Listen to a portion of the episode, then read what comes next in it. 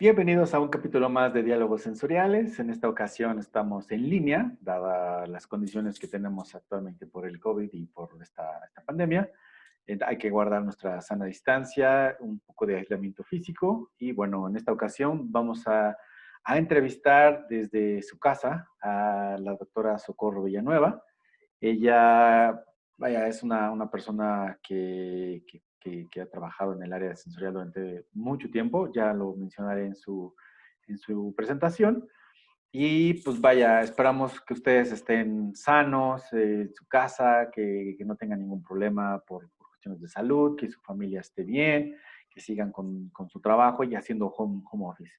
Eh, esperamos que, que, esta serie de diálogos sensoriales online les guste y posteriormente, en algún momento, vamos a continuar con nuestros diálogos sensoriales itinerantes. Vamos a intentar llevarles a ustedes entrevistas con otros, otros investigadores ya fuera de México, eh, de otras latitudes, con la intención de, de, que nos compartan su experiencia. ¿no? Eh, déjenos sus, comentarios también.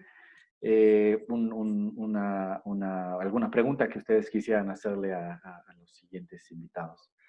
Como les platicaba antes, habíamos eh, contactado a la doctora Socorro Villanueva, que está aquí con, nosotros. Eh, Socorro Josefina, Josefina perdón, de Villanueva Rodríguez, eh, es de formación químico farmacéutico biólogo, con especialidad en tecnología de alimentos por la Universidad La Salle en la Ciudad de México. Tiene un doctorado en ciencias de los alimentos por la Universidad de Borgoña en Dijon, en Francia que por cierto por ahí fue el contacto que, que, tuvimos, no sé si recuerdas hace tiempo, que hicimos, bueno, hiciste un, un, curso y nos invitaste para, para apoyarte con el FIS, ¿no? Pero bueno, esa es otra cosa. Sí.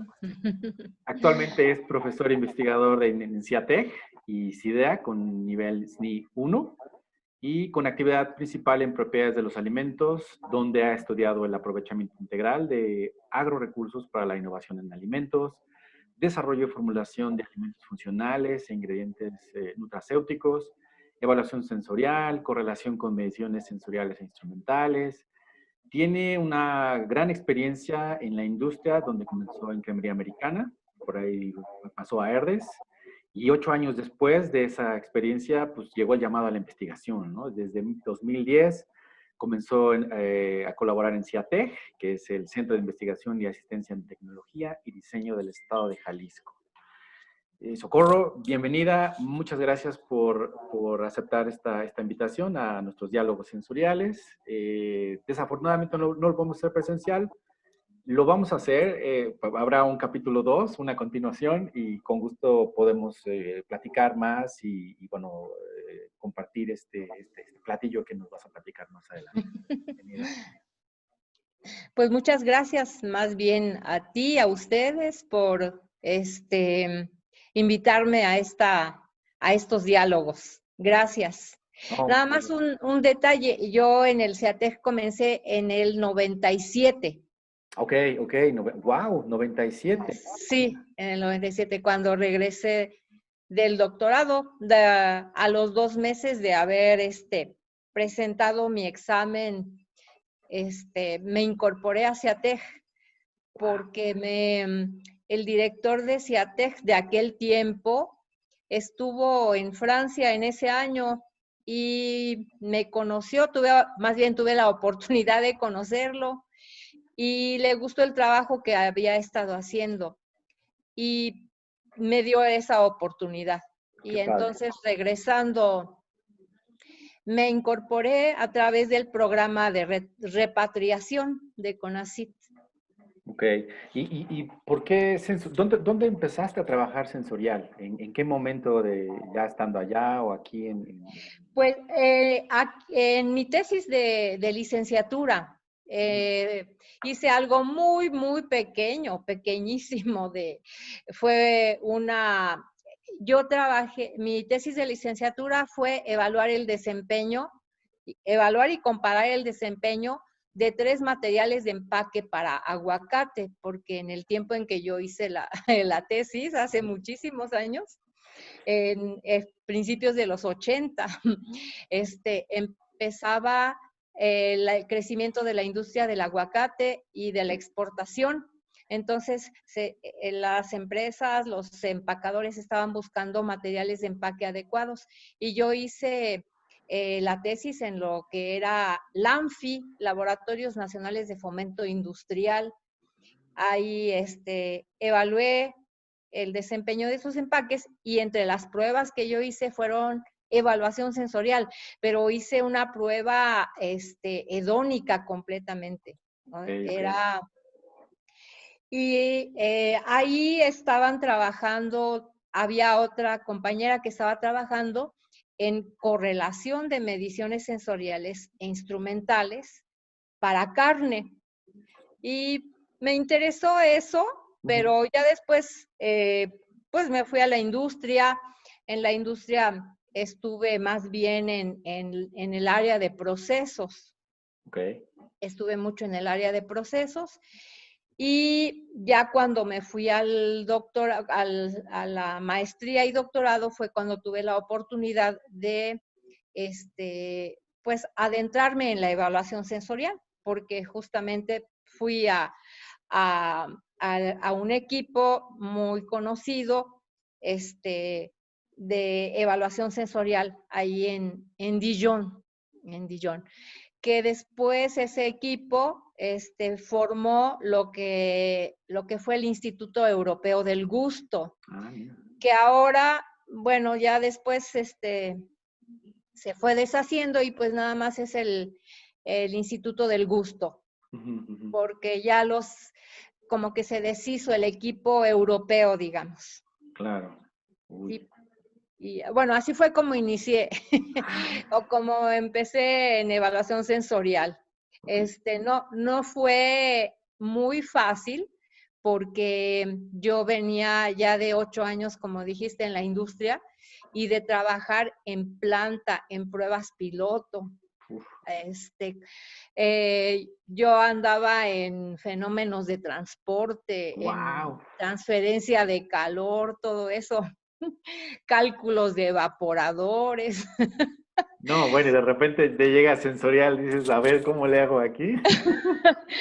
yo, yo estaba, y, y, luego un tema de investigación, investigación básica, que fue este, mm, interacción de sensaciones. Ese era mi tema, ese era mi tema. Entonces, yo decía, no, Dios mío, ¿por qué me vine a meter aquí? Es una, fue una mala elección, ¿no? Fue sufrimiento, este, terrible, ¿no? Terrible, pero cuando empecé a entender, ya cuando empecé a tomar el hilo, pues este, pues un, un, tema fascinante que me sigue gustando, me, me gusta mucho ese aspecto de la, de la, del análisis eh, cortical de, los, de la información este, de los sentidos y cómo genera el cerebro los mapas de, de sabor, olor y, y, cómo impactan las propiedades físico-químicas este, en todo esto y se genera, y el, y el cerebro crea el sabor. Sí, me, me encanta esa parte. Wow, sí, platicas con una pasión muy padre. Eh, eh, algo, bueno, además de, esta dificultad de cambio de la parte ingenieril o la parte de, equipo, de cálculos a sensorial, que, eh, no quiero decir que sean menos cálculos, porque hay muchos análisis multivariados. Es otro tipo. Otro tipo. Justo a eso quería llegar. Ese, ese, ese cambio de, de, estilo, ¿qué, ¿qué, qué, es lo que más te costó trabajo? Mm, ajá, pues la complejidad, la complejidad de lo sensorial.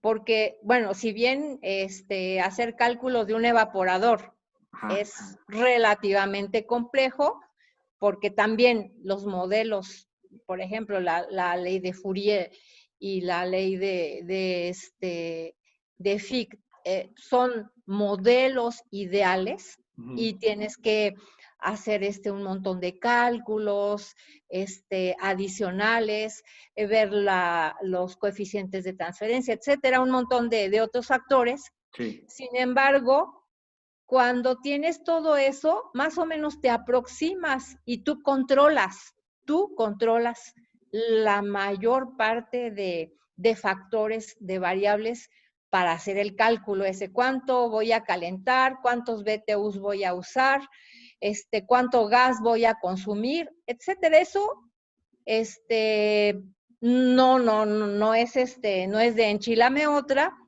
pero no tiene la complejidad de lo sensorial, porque en lo sensorial intervienen fenómenos de diferentes niveles.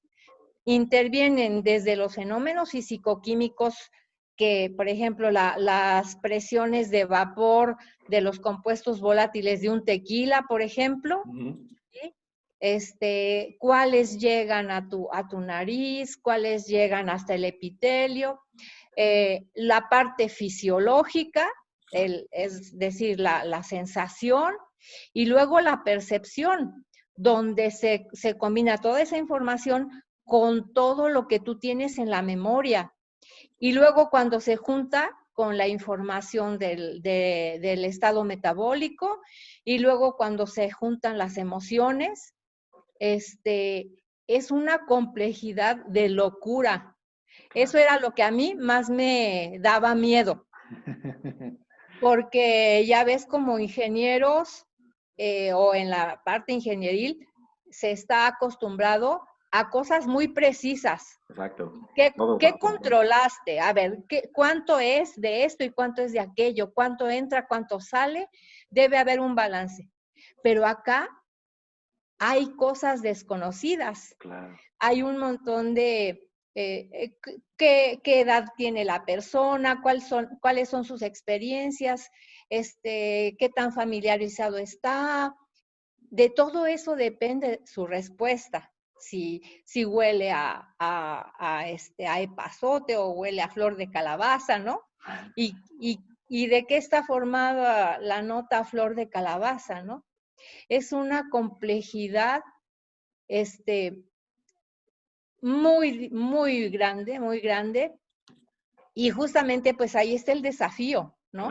Y ahí está la, como eh, el, encanto de la, de la medición sensorial.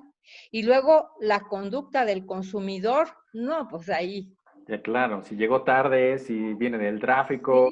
sí Así es, si viene estresado, si todo eso, ¿no? Todo eso, cómo, cómo este, entenderlo, cómo manejarlo, cómo mantenerlo constante para que tú tengas una respuesta que de verdad sea una medición, no un tanteo, digamos. Claro, exacto. Sí, dentro de, lo que cabe, lo más preciso, ¿no? Siendo humano. sí, Claro, claro, o sea, conociendo el tipo de fenómeno con todas sus, este, sus particularidades, por supuesto, pero la medición sensorial es una medición, incluso los estudios con consumidores son mediciones porque están basados en un método científico, en una metodología, en un control de variables que es de otro tipo, pues, pero sí hay que tener un control y un conocimiento.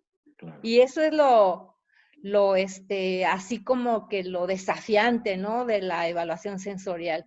Eh, porque eh, es muy desafiante la evaluación sensorial, dar eh, una predicción, dar una conclusión de, de, cómo está compuesto un, un, alimento y qué se percibe y cómo lo percibe la persona, ¿no? Claro, claro. Oye, ¿en qué cambió sensorial tu vida? O sea, ¿tienes algún, no sé, como, ah, de, pequeña decías, no, yo quiero hacer esto, pero llegas con sensorial y cambió tu vida en cómo la cambió?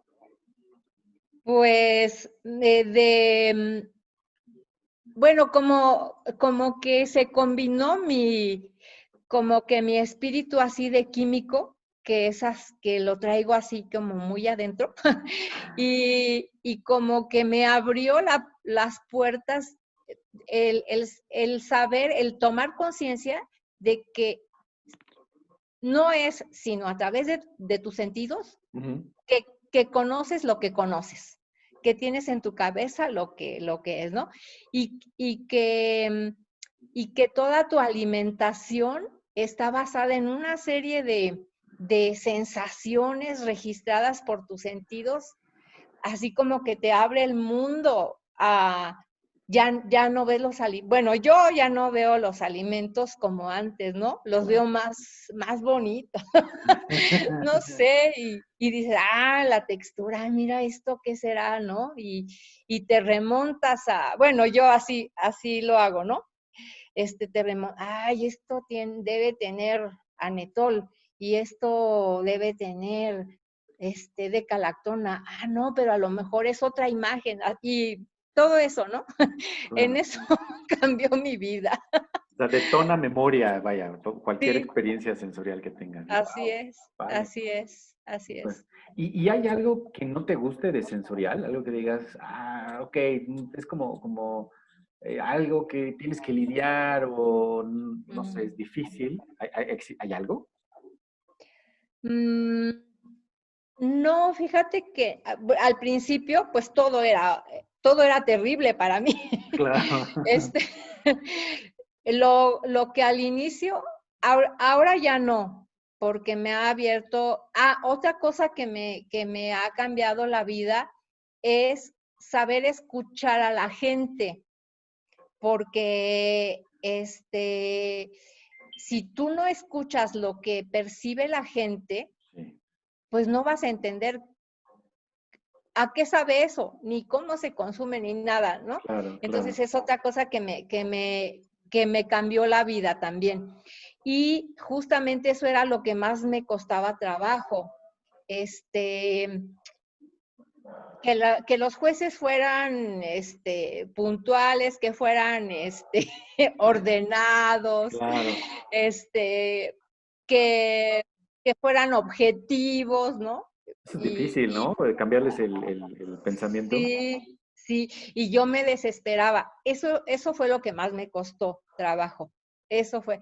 y, y eso es clave porque es tu instrumento y manejarlo correctamente, tratarlo correctamente, oírlo, conocerlo, es súper importante para que te para que puedas conocer lo que realmente está percibiendo.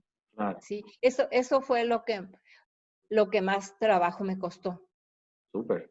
Oye, ¿por qué Borgoña y no Davis? Porque, bueno, tú sabes que Davis es una institución reconocida, pero en su momento dijiste Borgoña. ¿Por qué?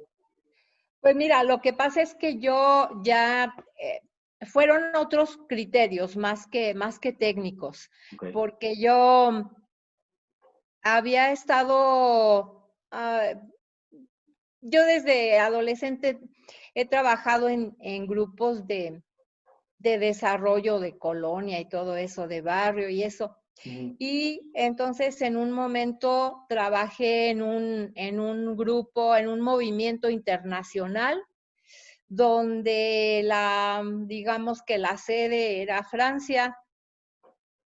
Y bueno, yo tenía de algún modo una, una conexión con, con aquellas personas no con la Borgoña, pero, pero cuando yo vi las, eh, cuando yo mm, me fui para allá, me fui en el marco de, la, de la de colaboración México-Francia y las, eh, digamos, la, los temas que había este, eran ofrecidos por este, por este equipo de, de evaluación sensorial y pues estaban en la Borgoña, por eso, porque... Está la vida. sí, sí, por eso. y bueno, finalmente mm, creo que este fue una, aunque no era consciente de la parte técnica, todo eso, este, fue una buena elección porque es un equipo de trabajo que tiene mucha experiencia, que este, eh, que me introdujo este, muy padre en, la, en, las entrañas del conocimiento de evaluación sensorial. Mm, eh, como que yo entré por, por una parte mucho, mucho científica más que práctica. Más que práctica. De hecho, cuando yo regresé a ya incorporarme al CIATEG, ese fue un desafío. Mm. Este, trasladarme de, ahora fue al revés. Primero yo estaba en, la pura práctica de la ingeniería, etcétera, y, me introduje a, una parte muy científica, de, conocimiento básico. Y ahora había que, había que atender a las empresas. Claro, claro. ¿No? Y entonces pues a ellos qué les importaba si era porque había interacción de sensaciones, ¿no? este, que guste y ya. Ah, pues sí, o sea, a qué sabe y cómo, o sea, en qué se relaciona con mi proceso, cómo lo impacta, este, eh, mi empaque le impacta al sabor y cómo lo mido y yo cómo entreno mis jueces, ¿no? Claro, claro. Todo eso para mí ya fue otro desafío salirme de la, de la, eh, de la ciencia básica, de la evaluación sensorial, a la práctica. Wow. Y, bueno, también supe que dabas clases. ¿Todavía das, das clases? Este, sí, en el, em, eh, di clases mucho tiempo en la, en la Autónoma de Guadalajara y luego en el ITESO. Ya ahora ya solamente doy en el posgrado en el posgrado. ¿Y si, hay mucho estudiante también que quiera continuar sensorial o no? No, no, es, es un, eh, también es uno de los retos que tenemos los que estamos en este, en este medio. Exacto. Porque nos ven así completamente extraño, ya sabes, este, como todos nacemos probando, oliendo, este, y degustando, pues la gente eh, incluso compañeros investigadores, este, pues ah, piensan que la evaluación sensorial es de gusta y no gusta y con cinco gentes del laboratorio vamos a... Que me guste a mí, ¿no? que me guste a mí, ¿sí? y este, ese es un, este, es un, pues también es un otro reto, un desafío, ¿no? De, de que, eh, por lo tanto, no, no, hay muchos, muchos candidatos, al menos ah, tal vez acá en, el, en la ciudad, eh, donde hay más empresas, este, donde hay muchas empresas transnacionales que, que es el pan de cada día, ¿no? Pero allá en Jalisco, este, eh, fue picar mucha piedra con las empresas y, y, con los estudiantes, por supuesto, porque pues los posgrados están muy orientados pues mucho a biotecnología, este, donde yo allí en el CIATEG, el, el posgrado que había cuando yo llegué era mucho de biotecnología. Entonces, pues eh, era tratar de demostrar lo, lo, bonito que es la medición sensorial, ¿no? Y pues afortunadamente, casi desde que llegué, todos los años al menos hay un estudiante que, que quiere trabajar en evaluación sensorial. Bueno, esperamos que... Pero no es fácil. No, claro. Sí, es complicado. Pero pues, ojalá y, siga creciendo esa, esa parte, ¿no? E, eso, ojalá. Eso, eso es parte de, la misión de, de, quienes trabajamos en sensorial, ¿no? Tratar de, comunicar más esta, esta, información. Sí, sí, y lo, o sea, lo, lo, lo, poderoso que son estas herramientas. Es muy poderoso porque, porque sirve para, o sea, está presente en todo el, en toda la vida de un producto desde que, desde que se concibe la idea, entender qué, cuáles son los hábitos de los consumidores, a qué va a responder el producto. La formulación, ahí entra la correlación de mediciones sensoriales e instrumentales, que a mí, a mí me encanta, ese es el área que más me gusta. Luego lo de control de calidad, este, y luego ya ir a validar el, este, el producto en el mercado, cómo se está comportando. Es, es parte de la vida de todo el ciclo del producto, pero este, pues es una, es un desafío, ¿no? De, de mostrar todo eso. Sí. Súper. Oye, normalmente le pedimos a nuestros entrevistados que hagan una pequeña descripción de un producto que, que normalmente comemos, ¿no? Pero no, no estamos en el mismo momento. Pero este, tú me habías platicado que querías eh, describir una quesadilla. Una quesadilla de flor de calabaza con epazote. wow, hablando de complejidad, o sea, no nada más este, en la flor, o sea, es. No, también el epazote. Claro. Sí, pues este. Pero antes, antes de, te voy a hacer una, una serie de preguntas también tipo comparativa para que me digas eh, cuál no necesariamente prefieres, sino cuál aplica más. Eh, por ejemplo, ¿una quesadilla lleva queso o no lleva queso? Sí. no, no necesariamente. Para, los de, para los del DF, no necesariamente. ¿Qué, prefieres, una torta ahogada o una buena birria? Mm, birria. ¿Tequila o mezcal? Mezcal. Eh, ¿Una prueba triangular o una prueba tétrada? Una triangular. ok. ¿Salsa verde o salsa roja? Verde.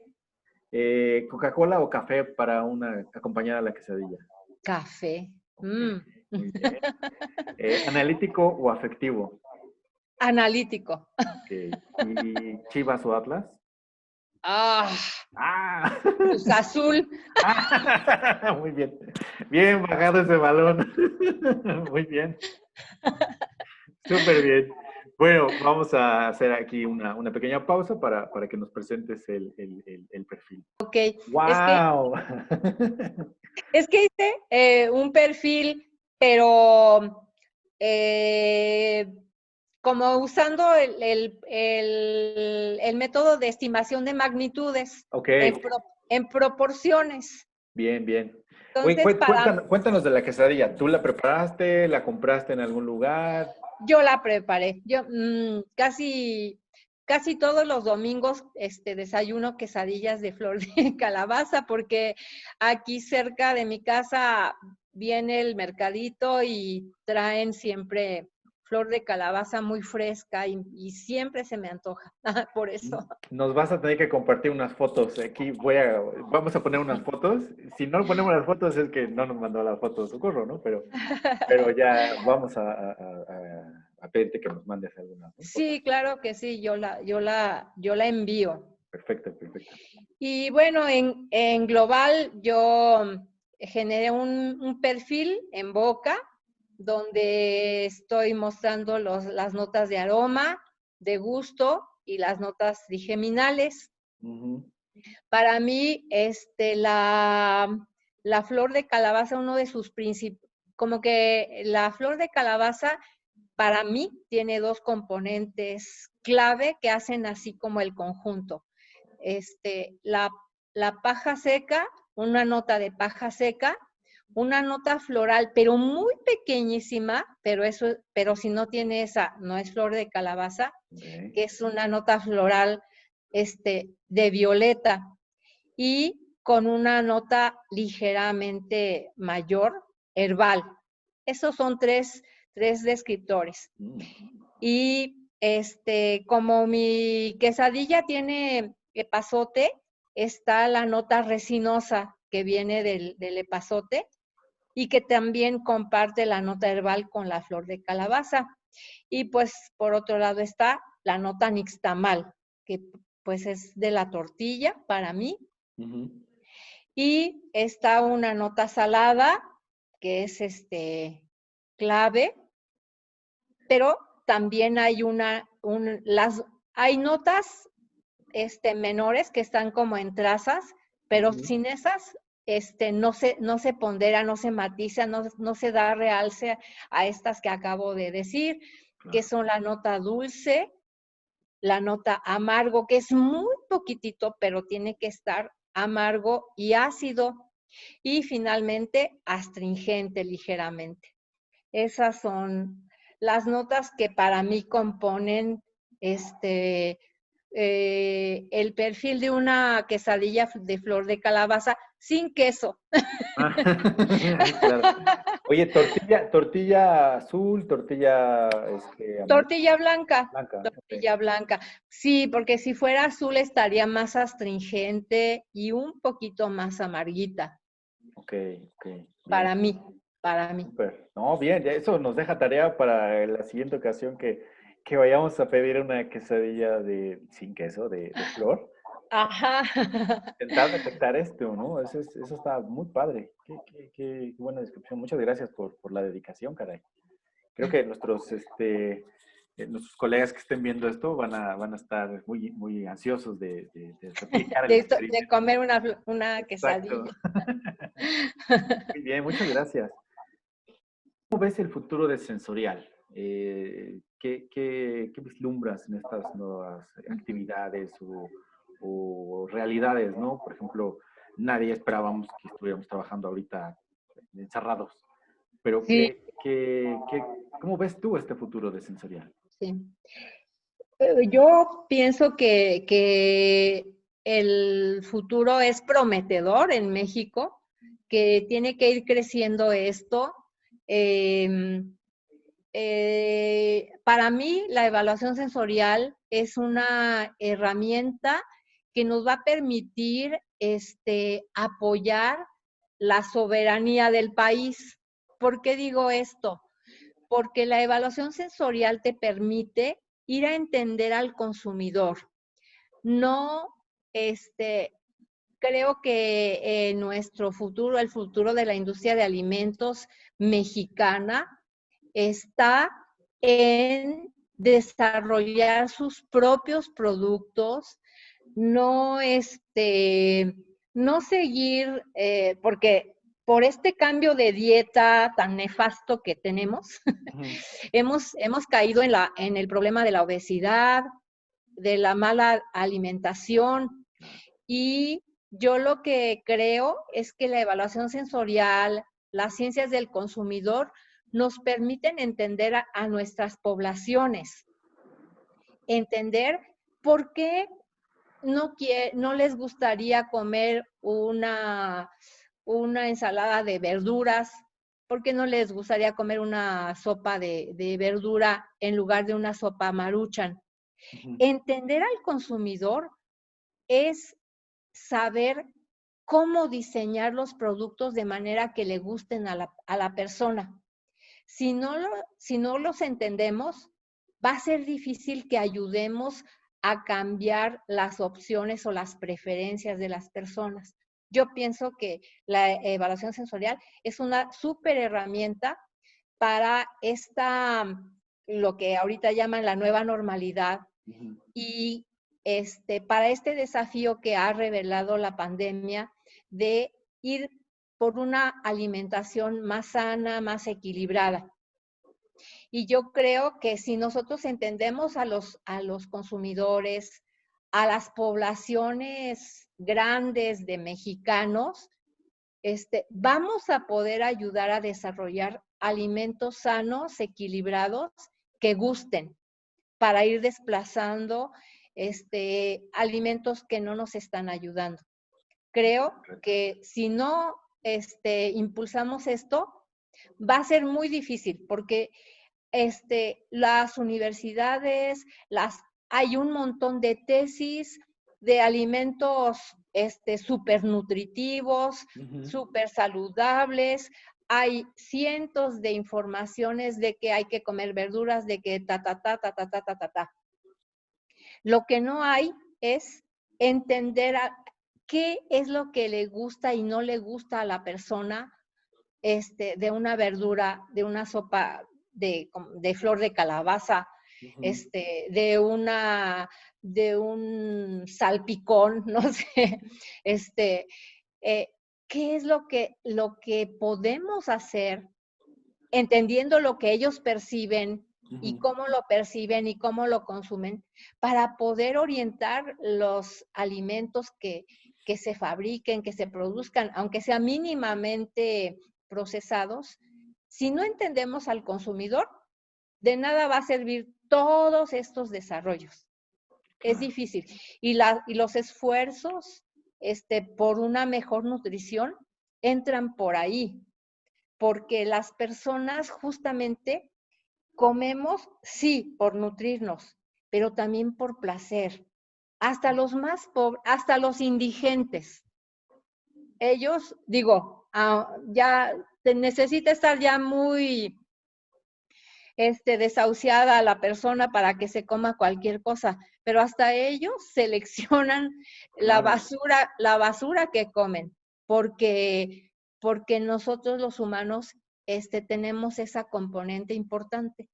Entonces creo que la, la evaluación sensorial, las ciencias del consumidor tienen un campo virgen y que tenemos que impulsarlo. Claro. Y entonces, ¿qué le dirías a esta persona que está entrando a la carrera o que está conociendo sensorial, que está estudiando eh, apenas? ¿Qué, le dirías que tiene que hacer o cuáles son tus sugerencias para esa persona? Pues eh, tiene que, mm, eh, pues en primera, em, abrir su mente, abrir su mente y ver todo el, todo el conjunto que es la percepción. Yo pienso que porque eso le va a permitir asombrarse de lo maravilloso que es este probar algo. Y luego, todavía más maravilloso, poder nosotros extraer esa información y convertirla en datos pienso que tiene que abrir su mente y tiene que ver que, por otro lado, si quiere contribuir con la sociedad, ahí está uno de los mayores, de, los, de las mejores herramientas. Para mí, esa es una de las mejores herramientas que ahorita se requieren, por lo que ya comenté. Claro. Sí, Porque es, es una, o sea, de nada nos va a servir todas, eh, todos los desarrollos, como te digo. De nada nos va a servir, tener probióticos, prebióticos, este, haber validado con, con líneas celulares, con pacientes, todos los alimentos funcionales. Si a la mera hora, cuando ya lo saques, a nadie le gusta. Claro. Y tú no sabes ni por qué. Exacto. Tú puedes suponer, porque... Si a mí me gustó, ¿no? A mí me gustó, así, maravilloso, y además ese es uno de los grandes errores, fíjate. Em, y yo lo he visto, y lo he visto en mí, y, es, un, es una tendencia natural del ser humano. Este, cuando, cuando ellos, cuando, no sé, mis compañeros este, generan un producto y validaron un, un alimento funcional hicieron un montón de experimentos, involucraron biología molecular y, súper herramientas así extraordinarias. Dicen, no, este es un productazo. No, hombre, no, no, no, o sea, y nadie les puede decir lo contrario. Y estamos en un error. Claro. Porque el alimento ese, cuando llegue al consumidor, eh, él es el que tiene la decisión, no nosotros, no los investigadores o los ingenieros. Quien tiene la decisión es el consumidor. Y si no sabemos qué percibe, qué quiere, cómo lo va a usar, cuándo lo va a usar, de nada va a servir. Exacto. Oye, esta, esta cuestión de si el consumidor lo valida, lo decide, ¿Qué tan fácil ha sido o fue para ti eh, la empresa cualquiera cuando le diste una consultoría? Ya tiene el perfil sensorial, tengo mis especificaciones sensoriales, un super equipo de panelistas padrísimo, pero que, tiene que hacer un estudio con consumidor, ¿qué tan fácil fue eso? ¿O, se resiste la gente? Dice, no, no, eso no importa porque ya está aquí bien fundamentado mi sensorial. Eh, sí, es un, es un gran desafío eso también. En las empresas, yo lo que veo también es que nosotros los que nos dedicamos a la evaluación sensorial, tenemos todavía otro desafío, que tenemos que hablar el lenguaje técnico y el lenguaje de los de mercadotecnia y ventas. Sí, no, no es técnico y rudos, ¿no? O sea, es este, este departamento técnico y departamento de mercado. Sí, exactamente, porque nosotros somos la interfase. Nosotros hablamos los dos lenguajes. Y eso es bien padre. Y este, creo yo lo que he visto es que en las empresas falta esa comunicación, porque los de mercadotecnia siempre ellos imaginan este, sus campañas, quieren implementar sus, sus metodologías y sus, sus, no sé, sus hipótesis nuevas y todo eso, ¿no? Y entonces vienen y, y, te dicen, este, no, pues yo quiero que, que sepa bien padre, ¿no? que, este, que sea una explosión de sabor, que sea claro, todas que esas sepa Rico. Eh. Ajá, sí. Y entonces tú dices, ah, ¿y qué es eso? ¿No? O sea, ¿en qué se traduce? Y, tú vas con los, con los de desarrollo de productos o con los de procesos y, ellos te van a decir, ¿y qué, y qué le pongo? ¿Qué, ¿Dónde? ¿Dónde? A ver, ¿más salado, más dulce? Este, más textura, más firmeza, más actividad de agua. Ellos hablan de, ese, de esas características porque eso es lo que hacen. Y tú les tienes que traducir este, qué es eso eh, en, en, compuestos, en propiedades físicas, químicas, este, y cómo los ingenieros de proceso van a lograr eso, ¿no? Y tú tienes que llevarles a los de mercadotecnia este, las preguntas de los técnicos. Este, creo que eso es lo que hace falta en, las, en las empresas. Por eso creo que los este, sensoriólogos, como dice Héctor, ah. este, los sensoriólogos este, eh, si de verdad queremos hacer nuestro papel, o sea, tenemos una función bien padre, bien este, multifacética, este, eh, compleja como es nuestro, nuestra área del conocimiento, pero es fascinante y, y creo que eso nos debe de motivar también. Y bueno, eso es lo que yo veo que le hace falta a, la, a las empresas para aterrizar sus, sus productos en cosas exitosas. Claro. No es fácil. No, no. Es bien complejo. Sí, sí, sí.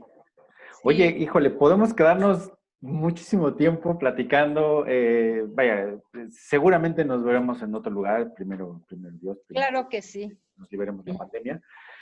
Eh, pero, pues vaya, eh, ¿algo más que quisieras agregar? ¿Comentarios? ¿Algo? Pues nada más esto último, que ojalá que, que, puedan ver todo este panorama que, que, tenemos que ver los sensoriólogos, porque, porque es una, una, un quehacer muy bonito, muy completo, por supuesto, requiere de, muchas este, disciplinas. Requiere que nosotros seamos de los buenos. Claro, claro. Porque, fíjate, una, algo, el error que siempre se ve en la industria, este, ¿quién se va a dedicar a, a las pruebas sensoriales? pues hay fulanito de control de calidad que no tiene mucho que hacer ahí para que, para que prepare sus muestras, ¿no? En, sus ratos libres, además. Ajá, en sus ratos libres. Así, ¿no? Esa es la idea que tienen, ¿no? Y, y no, ¿no? El, el de evaluación sensorial es un buenazo. Debe ser un buenazo porque debe saber de todo. Debe saber de todo. De fisicoquímica, de estadística, de fisiología, de psicología, de mercadotecnia, de ventas. Tiene que saber de todo porque tiene que integrar, o al menos tiene que este, tener claro ese mapa de todas esas disciplinas para que él pueda eh, intervenir de manera pertinente y eficiente. Entonces, los sensoriólogos, contrariamente a lo que se piensa, este, son los más buenos, porque deben, deben estar súper bien preparados en todo, en todo, en todo, porque todo está relacionado con la medición sensorial. Claro, claro. Muchas gracias, gracias. ¿Alguna red social que te gustaría compartir para quienes nos ven, nos visitan? No sé, ¿dónde pueden entrar en contacto contigo o con el... Pues en el, en el Face del CIATEG. Ok. En el Face del CIATEG, ahí estamos, este, siempre al pendiente de, de todo, de cualquier cosa. Ahí también difundimos, este, información sobre nuestros posgrados, también si, si gustan. Claro. Este, incorporarse por favor. a nuestro posgrado. Este, eh, pues es eh, entrar al Face y, y, ponerse a TEG y ahí, eh, ahí estamos, este, ahí respondemos. Perfecto, muy bien. Socorro, muchísimas gracias por, por tu tiempo. La verdad me, me, encanta escuchar a, gente con experiencia, gente que, que, comparte la pasión por sensorial y, y, pues que hace, pues a final de cuentas, la comunidad sensorial, ¿no? Los, este, como, como dice Héctor, ¿no? Los, este, eh, ay, se me, se me, olvidó, perdón. ¿Sensoriólogos? Sensoriólogos. Ya, ya la, voy a adoptar, esa, esa, sensoriólogo. Es una buena palabra. Sí, sí, sí. Muy bien, pues te mando un abrazo. Gracias a ustedes.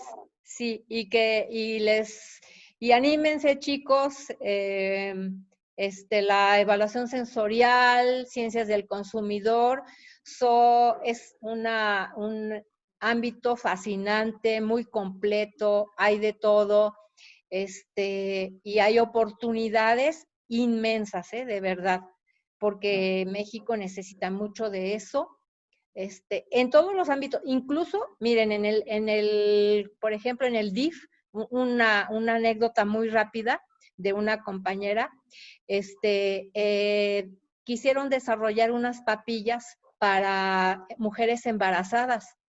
Y este, pues ahí eh, contrataron eh, un laboratorio, diseñaron unas papillas súper nutritivas, para, las mujeres embarazadas de Chiapas, de bajos recursos, mujeres indígenas.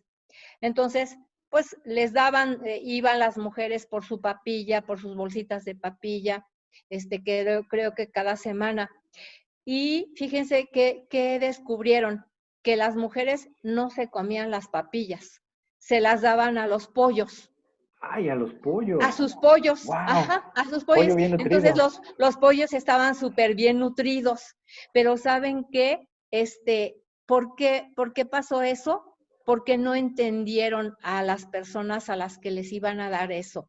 No hicieron un estudio de evaluación sensorial y, y menos de eh, la conducta de, de ellas. Porque en su cultura de ellas, una papilla no es un alimento para personas, es para los pollos, ¿sí? Entonces, ahí la importancia, la importancia de lo que nosotros podemos lograr al entender al consumidor, ¿sí? Entonces, no solamente en las empresas, sino también en el ámbito social, en, en estos, estas poblaciones este, desfavorecidas, necesitamos hacer este tipo de estudios, porque el, los journals están llenos de estudios de, de, consumidores de alto nivel. Y de otros países, además. Pero nosotros necesitamos entender a todos nuestros, nuestros este, compatriotas mexicanos que el 60% de la población está en la pobreza. No son de los que van a pagar mucho, pero sí necesitamos entenderlos, porque somos seres humanos y este, comemos también por placer. Exacto, exactamente. Sí. Super. Muchas, muchas, muchas gracias, Socorro. Eh, bueno, eh, los dejamos con, con, este, con nuestros datos de redes sociales y nos vemos en la siguiente. Muy bien, muchas gracias, Iván.